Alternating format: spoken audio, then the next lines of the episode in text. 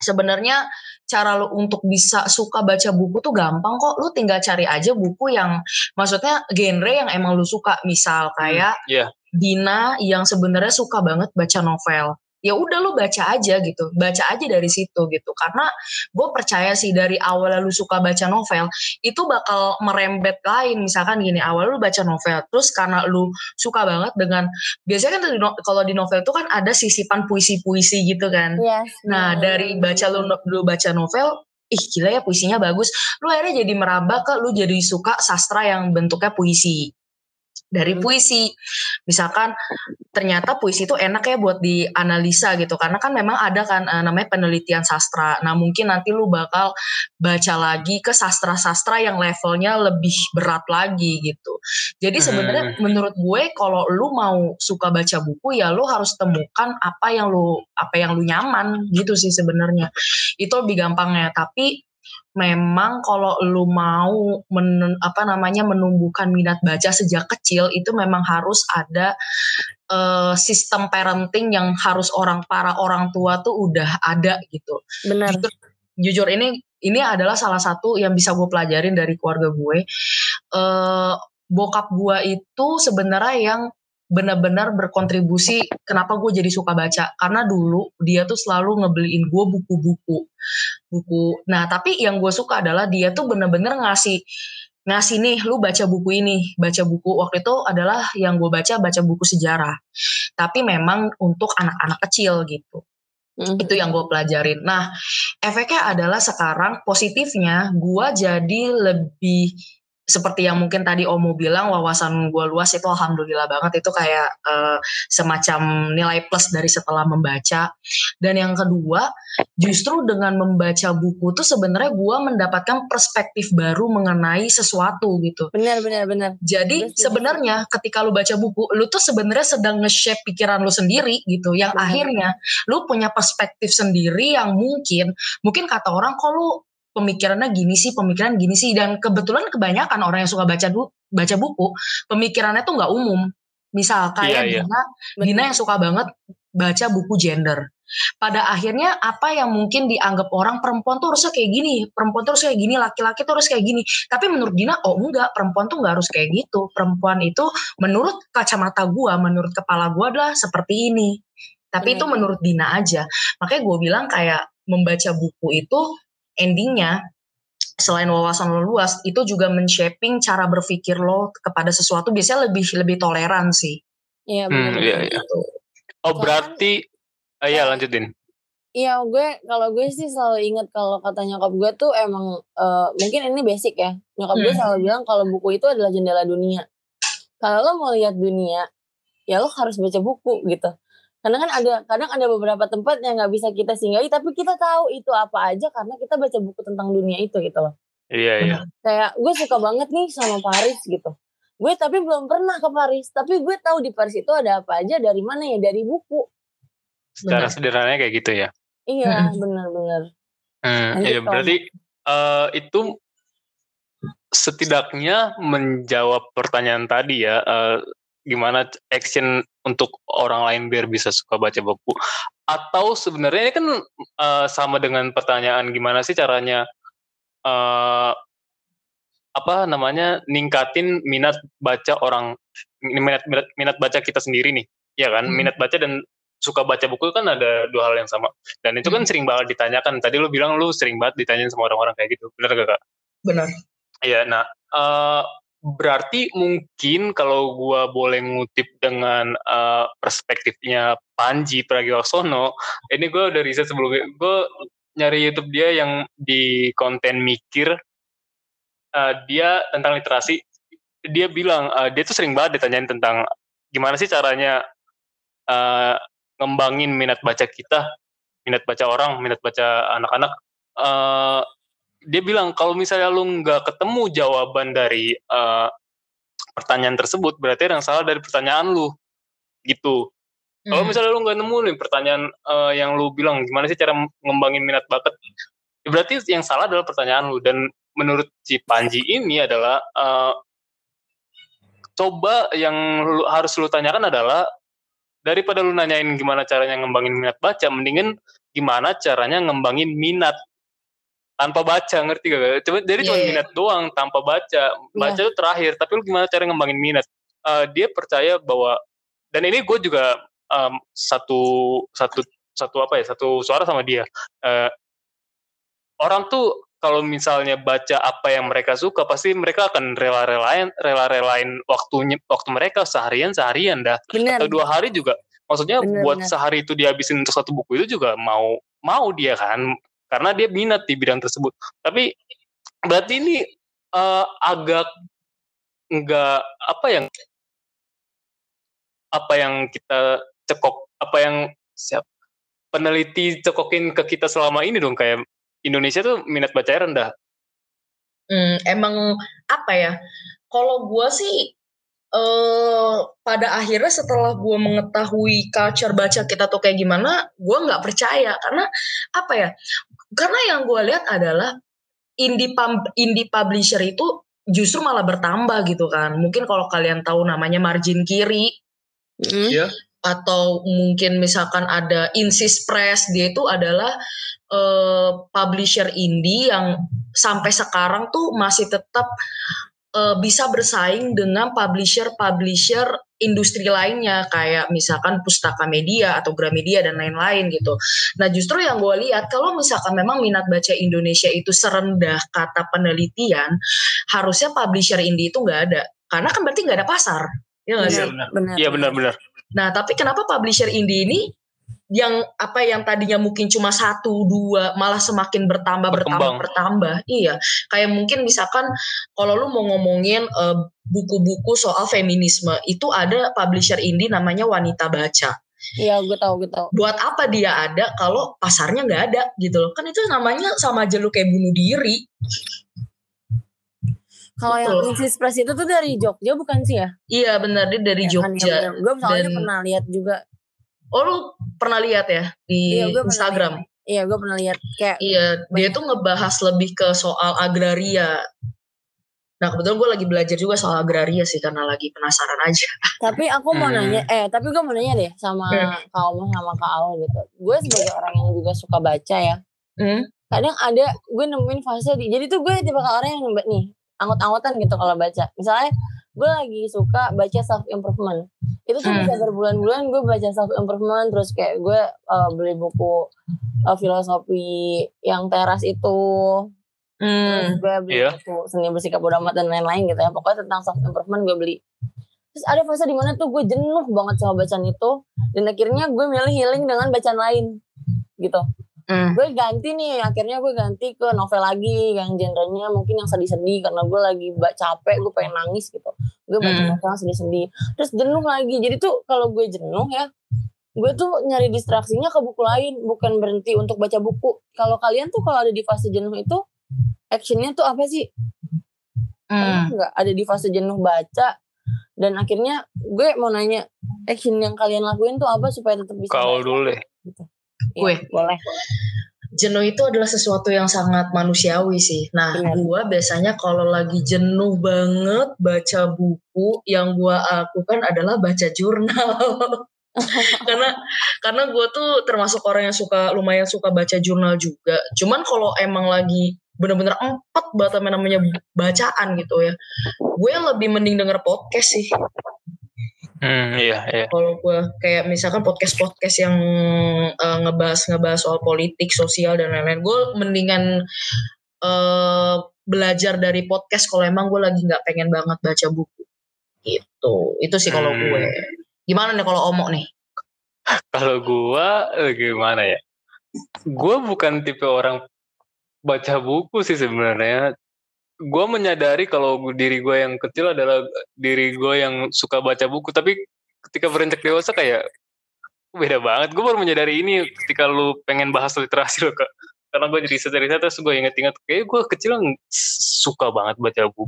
Bukan baca buku yang tentang lu tentunya ya, yang politik atau segala macam. Gue lebih baca ke komik, Benten, terus One Piece, Naruto. One Piece gue nggak. Maksud gue kayak gitu. Terus gue kayak makin beranjak dewasa kayak malas banget, dan ya emang kerasa banget waktu zaman SMP sama SMA tuh gue nggak pernah, hampir kayak nggak pernah nyentuh buku sama sekali dah. Dan di zaman kuliah ini gue kan sempat gap year ya, setahun 2018-2019 tuh. Nah itu tuh di zaman di situ tuh gue mulai ngerasa nih kalau gue agak bodoh, karena gue emang ngaku gue bodoh saat itu. Di SMA juga ya udah emang segitu aja kemampuan gue, dan gue butuh nih, bahkan gue nggak bisa Inggris kak dari zaman SMA, pokoknya SMA gue bego banget Inggris lah. Gue saking begonya kayaknya gue nggak pernah ngelihat angka 80 di nilai ujian gue dah, pasti selalu ke bawah 75 ke bawah lah, remet terus. Dan dosen dan guru gue juga nggak heran lagi tentunya. Jadi maksud gue tuh mulai ngembangin minat baca gue setelah gue tahu gue bodoh, dan gue tahu otak gue tuh nggak ada apa-apanya, maksud masih kosong gitu, dan gue perlu ngisi kan. Nah satu hal yang gue butuh adalah Inggris tentunya, karena Inggris kan kepake banget. Jadi gue belajar Inggris bukan dari YouTube, bukan dari internet, tapi dari buku yang zaman SD gue belajar Inggris, tapi gue denial terhadap hal itu. Jadi gue nggak, ya udah. Dan untungnya buku itu masih ada, buku paman gue, dia lumayan bahasa Inggrisnya lumayan lah gitu, dikasih ke gue, diturunin. Nah gue belajar dari situ tuh, dari hal-hal kecil lah tentang verb atau segala macamnya.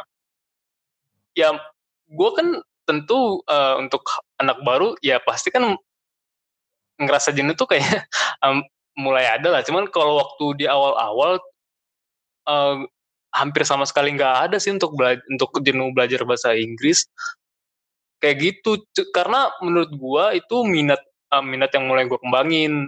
Tapi sekarang gue udah nggak belajar bahasa Inggris lagi karena gue udah jenuh.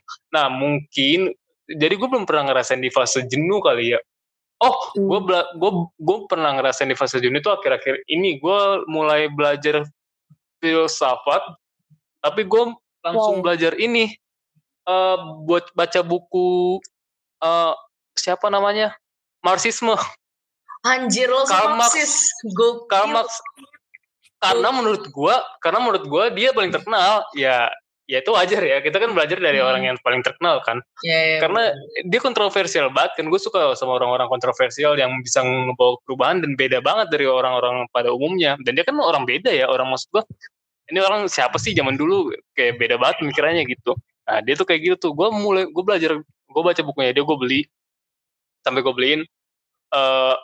Dan gue ngerasa jenuh karena otak gue gak nyampe. Tapi gue mencoba ngehilangin jenuhnya itu mungkin loh ya, dengan bacanya itu gak terlalu banyak per hari gitu. Kayak selembar dua lembar tuh cukup. Terus gue ngelanjut lagi lusa, nggak besok pasti lusa, karena gue nggak ada udah apa ya, minatnya tuh kayak anjir tibat sih ini buku, kayak gue salah langkah dah gitu sih. Menurut tuh gimana, gue salah langkah atau enggak? Gue nggak tahu apa yang mendasari lu untuk belajar filsafat ya. Kebetulan gue juga punya interest di filosofi juga, filsafat. Tapi waktu itu gue belajarnya itu filsafat demokrasi. Waktu itu ya nulis Reza Wattimena, dia adalah salah satu filsuf Indonesia yang lagi menempuh pendidikan di Jerman atau dia udah lulus, gue lupa. Nah justru gue tuh belajar, menurut gue lu kalau mau belajar filsafat itu lu harus belajar dari yang paling basic sih. Menurut gue Marxisme tuh itu tuh kayak lu bener-bener mau belajar komunisme gitu loh. Iya. Komunisme itu menurut gue ya, paham filsafat yang sampai sekarang pun gue belum paham banget gitu. Karena dia kan kalau komunisme itu sebenarnya titik beratnya ke ekonomi kan, perbedaan kelas kerja dan kapitalis gitu kan. Iya. Nah, kalau saran gue, lu mau belajar filsafat, lu buku apa ya? Gue lupa waktu itu. Kalau nggak salah buku novel, cuman emang dia tuh semuanya ngomongin sejarah filsafat dari filsafat. Filosofi teras sih. Kalau filosofi teras dia itu sebenarnya filsafat stoik. Dia itu lebih ngomongin stoicisme ya. Dia lebih ngomongin mental health. Nah, yang gue bingung adalah filsafat lu ini mau yang kayak gimana nih? Lu mau ngomongin eksistensialism, lu bisa ke Jean Paul Sartre, lu mau ngomongin nihilism, lu bisa ke Nietzsche. Itu. Gue pengen ke eksistensialisme sama yang ngomongin keberadaan Tuhan tentunya, sama ke politik. Gokil, gitu. Tapi filsafat ketuhanan itu yang paling asik tau. Iya karena lu, ya maksud gue, orang mana sih yang berani ngomongin hal-hal kayak gitu selain mereka yang udah terkenal kayak gini nih, yang kalau nggak salah Nietzsche itu setahu gue dia ini ya nggak percaya Tuhan bukan sih? Aduh gue lupa. Gue sosokan filsafat pada gue bingung sih dia percaya Tuhan apa enggak. Kalau kalian tahu namanya Nietzsche itu dulu pernah tulis kayak semacam buku itu namanya Skenario Kematian Tuhan. Gue inget banget. Dan itu tuh adalah buku yang pengen banget gue beli, cuman sampai sekarang belum kesampaian karena mahal.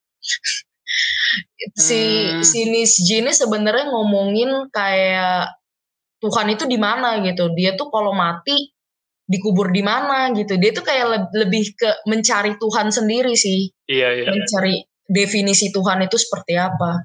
Kayak gitu. Tuh kalau Nietzsche.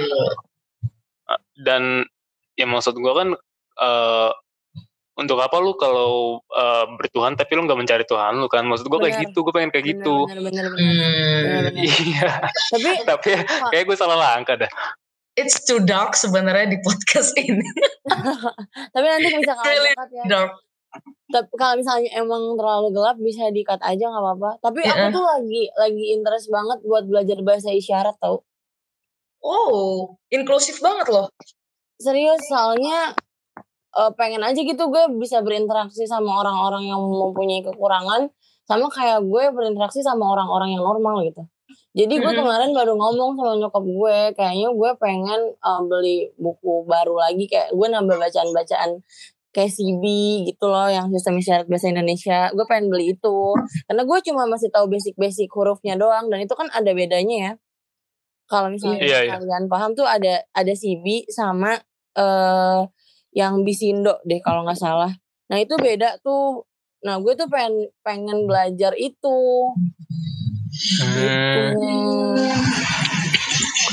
Tapi emang nggak tahu ya, gue merasa kayaknya emang orang-orang di dunia ini harus mulai belajar bahasa isyarat tau, karena kasihan banget teman-teman kita yang disabilitas, mereka buat berkomunikasi aja tuh susah gitu. Yes. Iya. Benar-benar. Even lo enggak bukan orang yang ahli di bahasa isyarat, tapi seenggaknya itu lo tahu basicnya lah ya. Seenggaknya lo tahu basicnya, jadi kita tuh benar-benar menganggap mereka yang disabilitas tuh benar-benar sama kayak kita gitu. Benar. Cuman emang cara berkomunikasinya aja yang beda. Komunikasi isyarat itu tuh belum umum ya, belum maksudnya kalau misalnya bahasa Inggris atau bahasa Indonesia kan itu udah bahasa umum ya, jadi lo mau ngomong sama siapa aja pakai bahasa umum, dan itu kan belum ya, jadi emang dari gua nggak kenal orang-orang disabilitas sih, cuman emang kalau bisa menyikapi ya emang mereka kayaknya butuh orang-orang di luar mereka tuh untuk ngerti bahasa isyarat, jadi mereka mudah gitu kali ya untuk komunikasi. Iya, soalnya itu gue kayak pernah diajak gitu, gue jadi volunteer, gue diajak buat ke panti yang disabilitas, dan kayak gue mes aja gitu sama orang-orang yang punya kekurangan, tapi gue jadi kayak, gue bukannya bersyukur karena gue punya kelebihan ya, dan mereka enggak, gue enggak kayak gitu, cuma gue merasa kayak, gue kayaknya harus belajar ini deh. Dari situ gue bilang ke nyokap gue kalau gue pengen belajar lah, dan nyokap gue untungnya ngedukung, kayak ya udah cari aja referensi dulu dari mananya, nanti emang kalau udah dan mau beli ya udah beli aja, nggak apa-apa kayak gitu. Untuk kata kunci beli, menurut lu semua orang di Indonesia ini mampu gak sih beli buku? Karena kita tahu nih, lu sepakat gak sih sama gue kalau misalnya harga buku ini sebenarnya udah jadi bahasan umum ya, harga buku di Indonesia tuh lumayan mahal, benar gak sih? Benar. Iya benar. Dan menurut lu tuh bisa jadi salah satu penghambat beberapa orang untuk berhenti membaca gak sih? Ini based on experience aja ya. Dulu tuh gue pengen banget bisa beli buku terus, cuman memang saat itu kondisi gue adalah tidak bisa membeli buku karena mahal kan, dan gue tuh emang tipe orang yang kayak gue kalau mau beli sesuatu gue harus nabung gitu. Memang salah satu permasalahan mengenai perbukuan di Indonesia itu memang salah satunya adalah mahalnya buku-buku yang tersebar di beberapa publishing. Cuman ini gue pernah baca interview salah satu publishing indie mengenai harga buku di Indonesia yang lumayan mahal. Kenapa? Karena memang sebenarnya harga produksinya sendiri juga udah mahal.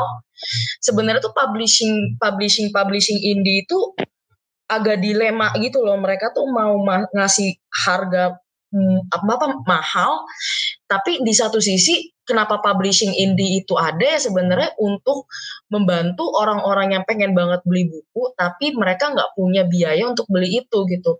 Memang di negara kita sendiri, gue nggak tahu sih di apakah cuma di kita doang apa di negara lain juga ada ya.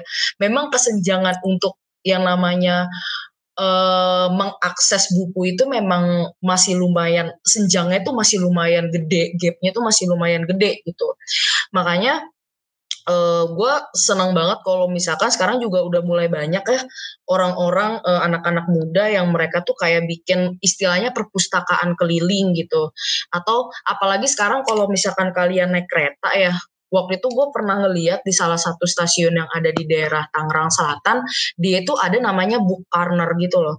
Sebenarnya buku gerakan-gerakan dari masyarakat sendiri yang kayak ada ngasih book corner di fasilitas umum yang waktu itu ibaratnya which is berarti enggak difasilitasi negara, itu sebenarnya bisa membantu juga gitu.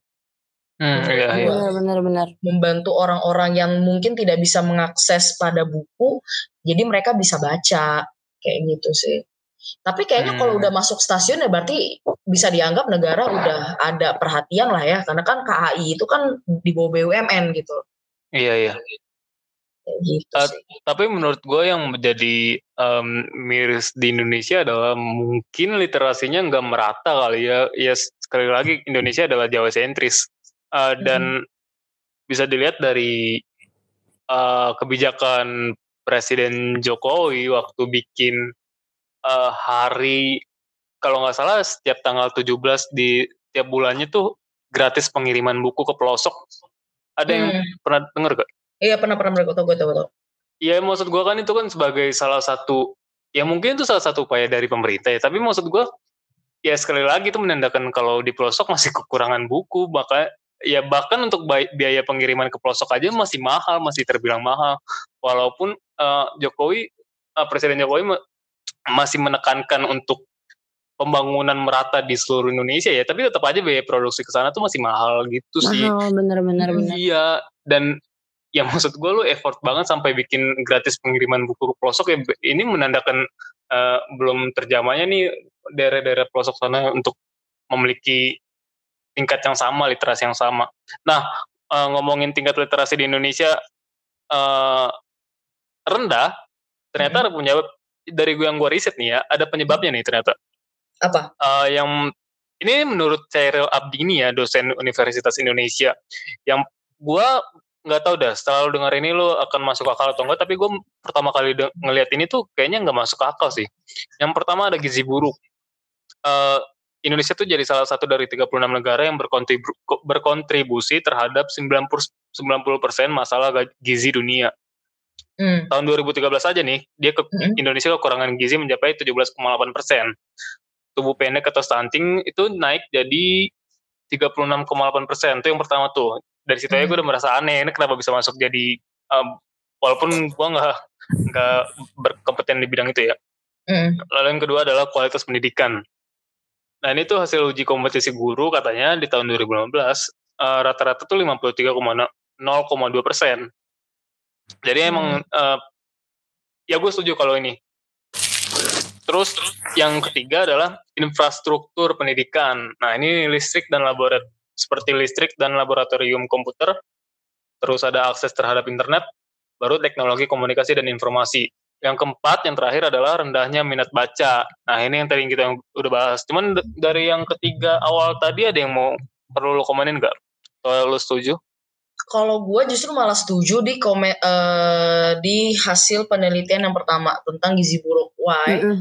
Kalau misalkan kita gini deh, kalau misalkan ada anak kecil yang maksudnya ya pokoknya anak kecil atau orang dewasa yang dia tidak mendapatkan makanan atau minuman yang memang apa ya istilahnya yang memiliki banyak nutrisi untuk bisa membantu perkembangan otak dia, gimana caranya dia bisa ngerti apa yang dia baca gitu sih. Maksudnya kayak gizi itu menurut gua adalah salah satu hal yang paling penting, karena kalau misalkan lu bayangin misalkan anak-anak kecil itu yang harusnya mungkin anak-anak kecil itu bisa makan ikan, bisa makan daging daging apa aja gitu.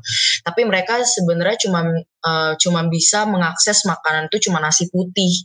Kan beda banget kan. Nutrisi yang dia dapetin tidak bisa mendukung perkembangan sel otak dia tuh bisa berkembang seharusnya gitu.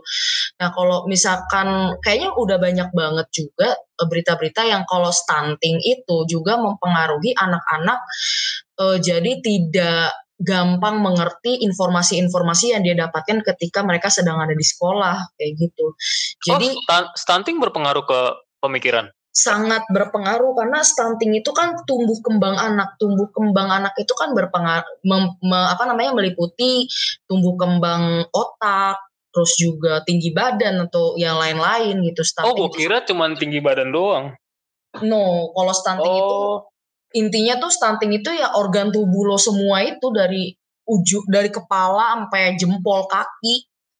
Yeah. Stunting. Jadi gue sangat tapi kalau yang minat baca memang itu tadi yang seperti yang tadi kita bahas ya, culture baca buku di Indonesia itu beda gitu. Bener. Kita bukan tipe orang yang senangnya ke perpus terus lu baca di situ. Kita tipe orang yang emang suka rich people. Iya, kita tuh rich people, kita tuh lebih suka memiliki. Bener. Kita tuh tipe orang yang kalau mau baca buku kita harus memiliki buku itu dulu gitu loh. Iya, soalnya kalau di perpus tuh kayak mungkin ya Kak, mungkin kebanyakan orang-orang di Indonesia tuh tipe orang yang kalau baca tuh harus sebentar gitu. Sementara kalau agak lama gitu. Sementara kalau di perpus itu kan ada jamnya kan. Dan itu tuh mungkin gak puas daripada bolak-balik, yang mending gue beli buku aja lah, gue baca sendiri gitu loh. Dan kalau di perpus maaf ya kepotong.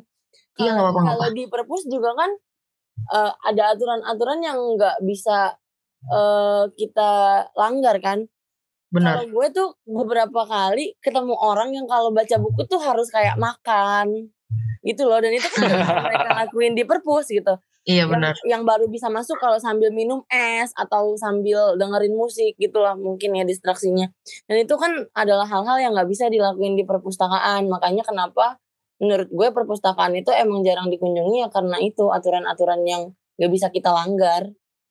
Dan pengalaman gue dulu tuh Tubianas gue tuh seneng banget ke perpustakaan waktu baru masuk kuliah, karena waktu itu vibes-nya tuh kayak, wih gue mahasiswa gitu loh, ya kan. Nah gue tuh rajin banget gue ke perpustakaan, dan yang waktu itu salah satu problem yang gue temui adalah buku-bukunya dia tuh gak lengkap. Yang pertama, jadi kayak gue pengen baca buku ini tapi ternyata gak ada di perpus gitu. Perpus BSI? Perpus nasional sih. Kalau perpus kampus nggak pernah gue masuki tuh, males. Kenapa tuh kalau boleh tahu? Karena memang kalau gue karena mikirnya di BSI itu bukan nggak ada jurusan yang gue minat sebenarnya. Ketika gue ngambil jurusan gue yang sekarang tuh ya karena gue nggak tahu mau ngambil kuliah apa. Jadi ya pas dalam pikiran gue gak mungkin kan gue mau nyari buku soal politik dunia di BSI gitu loh maksudnya. Iya masuk akal sih.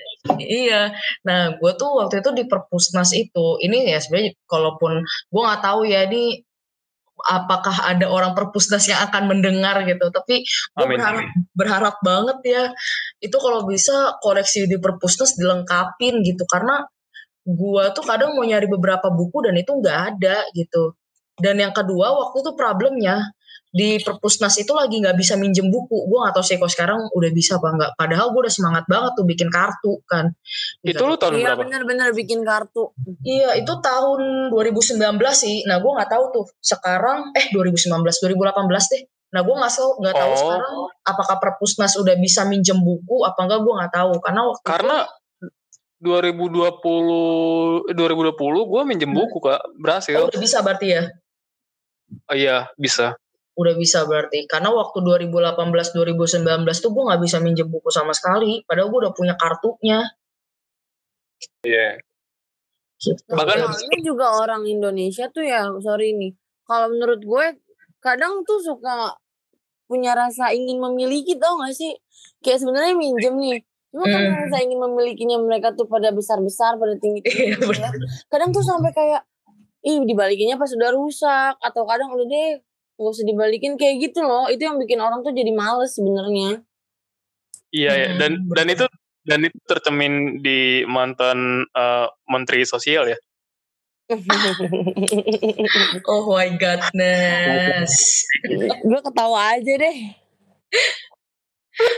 Oke. Gue juga ketawa aja. Maksud gue kan sekelas Perpusnas aja. Perpusnas kan setahu gue udah nasional. Iya. Saya tahu.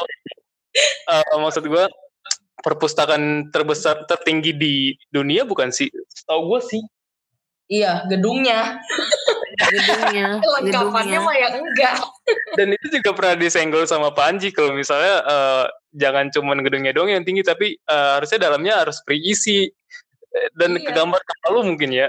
Soalnya Panji pernah bilang kalau di Perpusnas itu menurut dia harusnya tuh dibikin diskusi di dalam Perpusnas tersebut.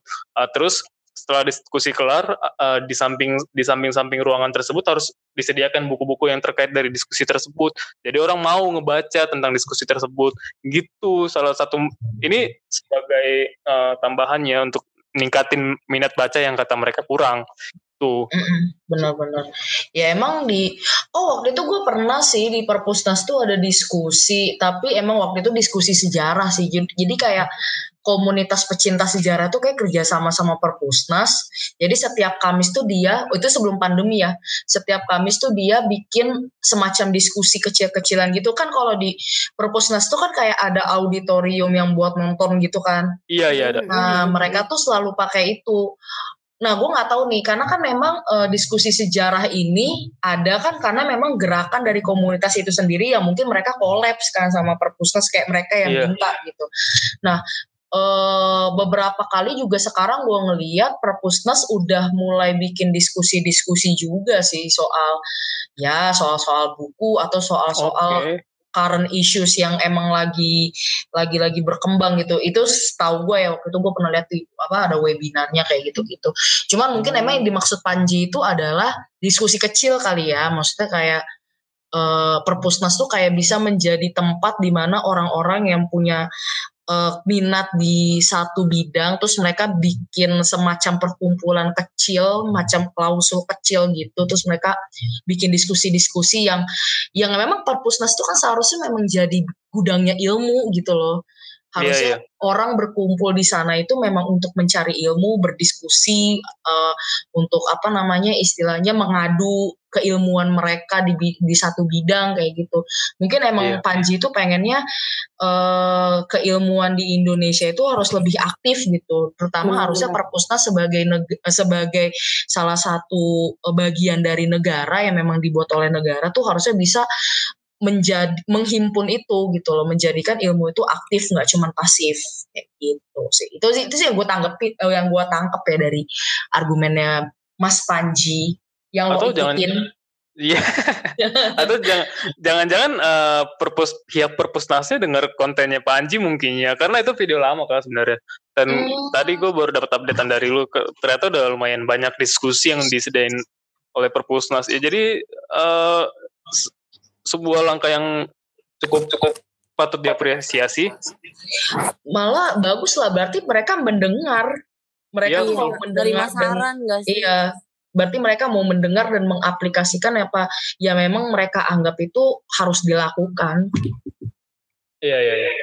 Dan kalau bukan kita yang ngasih kritik sama saran, siapa lagi nggak sih? Tuh, okay, dengar okay. Kata Menteri Dini. Dini lagi Dina, sorry. Dini. Dini aja dah. Oke, sebelum gue ke pertanyaan terakhir tentang dampak literasi untuk Indonesia adalah mungkin gue akan nyinggung tentang buta huruf di Indonesia. Gimana menurut lu, Kak? Cukup mengganggu kah? Buta huruf ya mengganggu banget lah, karena maksudnya peradaban, bagi gue ya, peradaban satu dunia atau negara kalau diisi dengan orang-orang yang buta huruf, ya berarti gimana ya, ya mereka gimana caranya untuk mengolah informasi dengan baik gak sih? Maksudnya kayak apalagi dengan sekarang yang memang udah ada sosial media atau berita-berita gitu. Ya kalau misalkan buta huruf kita aja tinggi banget gitu, gimana dengan tingkat literasi kita juga gitu sih kalau menurut gue. Dan memang permasalahan buta huruf pun sudah menjadi masalah yang cukup krusial bahkan setelah Indonesia merdeka ya. Gue nggak tahu sih sekarang tingkat buta huruf kita tuh udah setinggi mana ya. Cuman memang di tahun 2017 melalui Mendikbud ini ada 2,07% yang buta huruf di Indonesia atau sekitar 3,4 juta orang. Kalau menurut tinggi. Nah ini menurut BPS lebih tinggi lagi nih malah 4,50%. Sebesar atau sekitar 11,5 juta orang. Jadi ada gap perbedaan nih antara Mendikbud dan BPS. Tapi kan memang lembaga BPS dan kementerian kan kadang memang suka tidak sejalan hasilnya. Benar. Iya. Suka iya. Jadi ya gimana ya? Gimana caranya gue bisa tahu berapa angka buta huruf di Indonesia itu sebanyak apa kalau lembaga penelitian kita aja udah beda sama penelitian kementerian gitu loh. Iya, nggak usah jauh-jauh, data COVID lah ya contohnya. Iya, data COVID ya contohnya antara jadi, dari daerah dan pusat aja beda. Udah beda kan? Karena banyak data, kan ada data yang beda, jadinya kita bingung mau yang mana sih yang kita percaya gitu. Bener. Cuman ya intinya menurut gue walaupun hasil penelitian dari BPS dan kementerian itu berbeda, tapi gue cukup sedih sih dengan masih banyak. Ternyata masih lumayan tinggi juga angka buta huruf di Indonesia gitu. Maksudnya di saat accessibility dengan keilmuan dan lain-lain udah dipermudah, tapi ternyata kita masih agak abai dengan masih banyaknya orang-orang yang sampai saat ini malah belum bisa baca gitu kan. Berarti dan gimana? Iya lanjut Kak. Ya maksudnya berarti jalur pendidikan kita belum sampai sejauh itu nggak sih? Maksudnya kalau buta huruf aja masih lumayan banyak gitu. Justru masih berkutat di buta huruf lah ya. Iya, maksudnya lu tau gak sih isu buta huruf itu seharusnya sudah sangat old school, karena isu buta huruf itu adalah isu yang justru diomongin pas Indonesia baru merdeka gitu loh. Iya, maksudnya, dan rata-rata dari mereka yang merdeka itu malah nggak bisa baca ya. Nah iya, maksud gue sampai dulu tuh kayak kalau kalian tahu namanya organisasi Gerwani, Gerakan Wanita Indonesia, dia itu adalah salah satu organisasi perempuan yang justru sangat vokal untuk bisa memberantas buta huruf. Kayak mereka bikin sekolah-sekolah sekolah-sekolah TK, terus sekolah-sekolah untuk perempuan-perempuan atau karena Gerwani itu sebenarnya memang fokusnya ke perempuan ya, jadi kayak mereka juga bikin sekolah-sekolah supaya anak-anak perempuan itu udah tingkat buta huruf anak perempuan di Indonesia juga nggak tinggi lagi gitu. Nah maksudnya kayak ini Indonesia udah tahun 2021 dan kita masih membicarakan isu yang itu tuh udah perjuangan yang dilakuin di beribu-ibu tahun yang lalu ya. Iya, maksudnya kayak yang udah banget, yang sangat viral di tahun 1945 gitu. Berarti kita nggak kemana-mana dong. Iya betul. Benar. Ya daripada kita capek mengkritik kinerja yang di sana, mending kita apresiasi teman-teman kita yang mencoba untuk menyelesaikan kasus buta huruf kali ya. Banyak kan mahasiswa-mahasiswa yang mencoba untuk mengajar membantu teman-teman pengamen, gue sering banget lihat, atau anak-anak jalanan yang masih buta huruf. Nah itu tuh mereka sering tuh ngasih pendidikan gratis tentang buta huruf gitu tuh, itu patut diapresiasi sih, daripada emosi kita keluar untuk hal-hal yang di sana. Tapi memang pada akhirnya kan memang sesuatu yang sedang dialami oleh masyarakat sipil, pada akhirnya yang menyelesaikan itu masyarakat sipil. Masyarakat sipil. Benar. Warga bantu warga ya. Iya. Dari warga untuk warga. Saling tenggang rasanya itu emang kuat banget sih. Itu bagus dari kita sih, emang gue akuin. Ramah-tamahnya juga bagus banget sih. Iya, iya, betul. Oke, kita nggak bakal habis kalau misalnya kita komenin yang di sana. The last question. Menurut lu berdua, dampak literasi untuk Indonesia di masa depan tuh apa aja sih? Kayak di masa depan lu bakal, kalau misalnya kita punya literasi yang kuat sekarang nih, bakal jadi apa Indonesia di masa depan? Coba Dina dulu deh. Dina dulu mungkin. Coba Din. Kalau apa tadi? Sorry. Kalau misalnya kita punya literasi yang kuat saat ini, menurut lu dampak yang yang dimiliki Indonesia di masa depan tuh kayak gimana sih? Oh, Indonesia udah gak jadi negara berkembang, tapi udah jadi negara maju. Oke, simple tapi langsung menjerumus ya. Berarti menurut lu Indonesia menjadi negara berkembang karena masih ada kondisi literasi yang masih rendah? Iya. Dan salah siapa? Gue gak bisa menyalahkan siapa sih. Gak bisa atau gak berani? Agak berat ya pertanyaannya kalau okay. Ini salah kita nggak bisa nyalain satu pihak sebenarnya. Iya benar, udah pokoknya semua salah. Oke. Ada lagi? Enggak sih, udah itu aja. Oke, menurut lo Kaul gimana? Kalau sebenarnya gue jujur sih setuju ya sama Dina. Jujur tadi tuh gue tuh masih belum kebayang apa yang mau gue jawab, tapi Dina bener-bener ngasih gue ini sih pemantik. Jadi maksudnya kayak kalau misalkan tadi kalau gue nggak salah ya pertanyaan lo adalah kalau misalkan Indonesia literasinya bagus ya, kualitas literasinya bagus, Indonesia bakal kayak apa gitu nggak sih? Iya, di masa depan. Ya di masa depan, selain kita udah gak jadi negara berkembang, yang gue pikirkan adalah penerus-penerus kita tuh bakal jadi orang yang open-minded. Yes, benar. Maksudnya kayak yang gue lihat adalah kalau misalkan tingkat literasi lu rendah, lu bakal segampang itu menyerap informasi tanpa lu tahu kebenarannya gimana gitu. Karena literasi itu menurut gue adalah satu paket dengan critical thinking. Jadi kalau masa depannya Indonesia seperti apa ya, yang pasti generasi-generasinya adalah generasi yang toleran gitu. Oh berarti ini bisa menyinggung toleransi juga ya?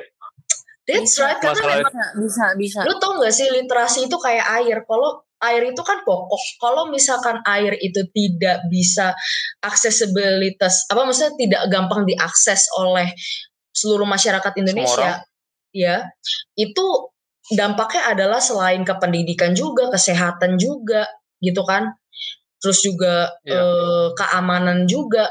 Nah literasi itu sama pokoknya kayak air menurut gue. Kalau misalkan semua orang itu pemahamannya tentang sesuatu itu rendah, ya mereka bakal jadi orang yang sumbu pendek lah. Iya benar, gampang kepancing sesuatu. Yeps, that's right. Oke. Dengan literasi yang harusnya bisa tinggi sekarang, berarti kita mungkin dalam imajinasi kita tidak akan pernah lagi mendengar yang namanya di gereja dipersekusi atau atau apa ya? Yang masjid. Iya, ya semacam itulah ya, itu contoh gambaran. Dan kita sudah berjalan hampir 2 jam. Udah lebih gimana, dari 2 jam. Iya, cuman di gua masih segitu. Unexpected topik banget sih menurut. Yang tadi gua kira cuman bakalan habis 40 menit. Ternyata lebih, dan gua kayaknya kepikiran untuk bikin dua episode dah. Jadi dibagi, dipotong. Iya. Oke. Iya, bener. Thank you banget Kaul, gila. Wow, Kaul, makasih banget ya Kak Omul. Keren. Oke, sama-sama. Gue masih ada rasa penasaran untuk ngobrolin politik dengan lu. Kapan-kapan lu punya nomor gue, kita bisa chat-chatan ngomongin politik. Oke. Gue nggak ada. Oh, kita bisa bikin grup aja kalau gitu. Tapi boleh tuh kita lewat. Oh gitu, oke. Kakak, tapi aku jadi kepikiran. Oke, thank you. Iya. Apa? Iya, tapi gara-gara gue nambahin dikit aja. Gara-gara tadi Ngawal bilang kayak kita bisa deh ngadain diskusi di grup gitu. Nah, maksudnya gimana tuh? Kan tadi kan Kakak bilang kan nanti kalau misalnya Kakak kan tadi bilang Kakak Omo kalau Omo punya nomor Kakak kan. Tadi kayak ada nyinggung-nyinggung tentang grup gitu, gue kira lu ngajakin diskusi di grup. Wah. Enggak ke situ sih sebenarnya arahnya. Enggak semua anak-anak di grup bakalan bisa nyambung. Iya benar. Ya udah kita bikin grup bertiga aja enggak sih biar yang lain bercanda. Gila. Oke, gitu aja Kak. Kayaknya kita bakalan lebih ke bikin podcast baru kali ya biar ngobrol lebih bebas lagi. Gak apa-apa, lu hubungin gue aja nanti kasih tahu. Gue sih yang bakal ngasih tahu jadwal gue ya, tapi maksudnya apa bahasannya gak apa-apa, kita bisa omongin lebih lanjut lagi kayak gini. Thank you Kak Aul, thank you banget. Thank you. Sukses TA-nya. Amin. Iya, semoga lancar. Thank you Dina. Oke, thank you juga ya Kak Omo. Thank you Kak Aul.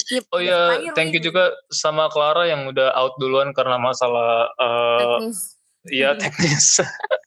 Thank you, sampai jumpa di the next episode. Tetap di Inspirasi Podcast yang seharusnya menginspirasi. Oke, bye. Bye.